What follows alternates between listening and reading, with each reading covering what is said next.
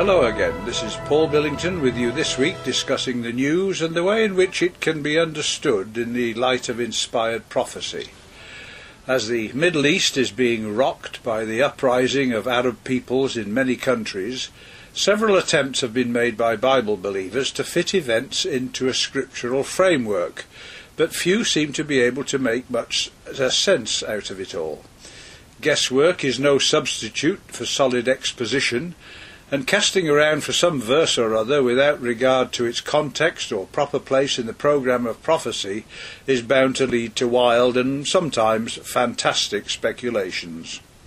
As one writer in the Jerusalem Post this week said, as the revolt against tyranny spreads across the Middle East, shaking the very foundations of the Arab political order, it appears as if we are at the doorstep of a new and uncharted world.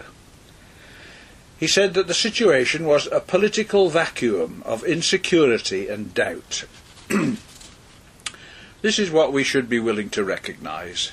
The immediate result of this crisis will not be known until the dust settles. All that we can say is that an important and major shift is taking place in much of the Arab Islamic world. Something quite significant is taking place in the spirit as the spirit of revolution shakes those nations that are neighbours of Israel. But as we look at it now, things could lead in one of two directions, and Israel knows this only too well. Some Israelis, in common with many Western leaders, are optimistic that the current crisis in the Islamic world will lead to democracy and a more free society in the, after the Western model. Other observers, and especially in Israel, see little chance of that, so they are counselling their government to prepare for the worst, to prepare for a major war. In the background of this current drift of events and the present chaos, there is the ongoing Israel-Palestinian issue and the future of the so-called West Bank, as well as of Jerusalem itself. As the Los Angeles Times reported, Drawing ire from Palestinians and Arab nations, the Obama administration exercised its UN Security Council veto power for the first time Friday to kill a resolution condemning Israeli settlements in the West Bank. The Arab backed resolution called Israel's settlements illegal and a major obstacle to Mideast peace talks.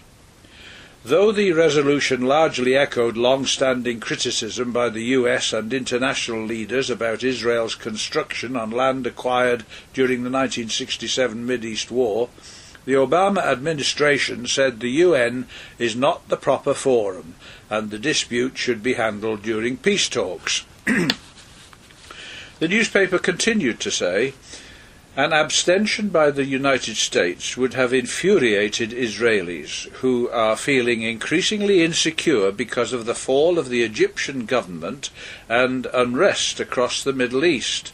Such a vote would also have likely cost Obama political capital at home.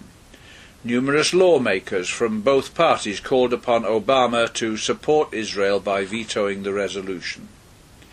The United Nations vote is the latest sign that Palestinians are shifting away from relying on United States sponsored peace talks and moving toward a new campaign to secure international recognition for statehood even without an agreement with Israel.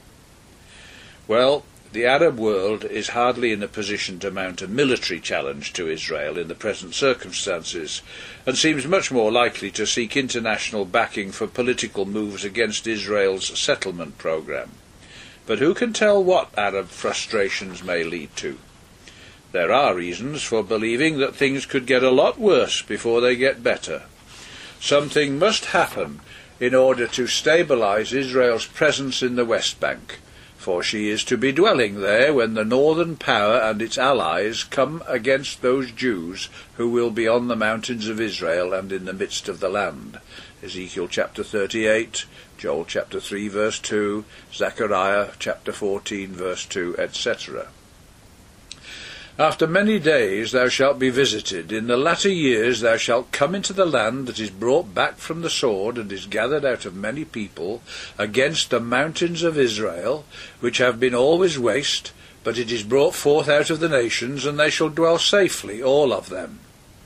And thou shalt say, I will go up to the land of unwalled villages, I will go to them that are at rest, that dwell safely, all of them dwelling without walls, and having neither bars nor gates, to take a spoil, and to take a prey, to turn thine hand upon the desolate places that are now inhabited, and upon the people that are gathered out of the nations, which have gotten cattle and goods, that dwell in the midst of the land. That's Ezekiel 38, verse 8, and verses 11 and 12. so, what happens to create this situation? Clearly, the issue of Jerusalem and the West Bank, taken by Israel in 1967, will not be settled to everyone's satisfaction.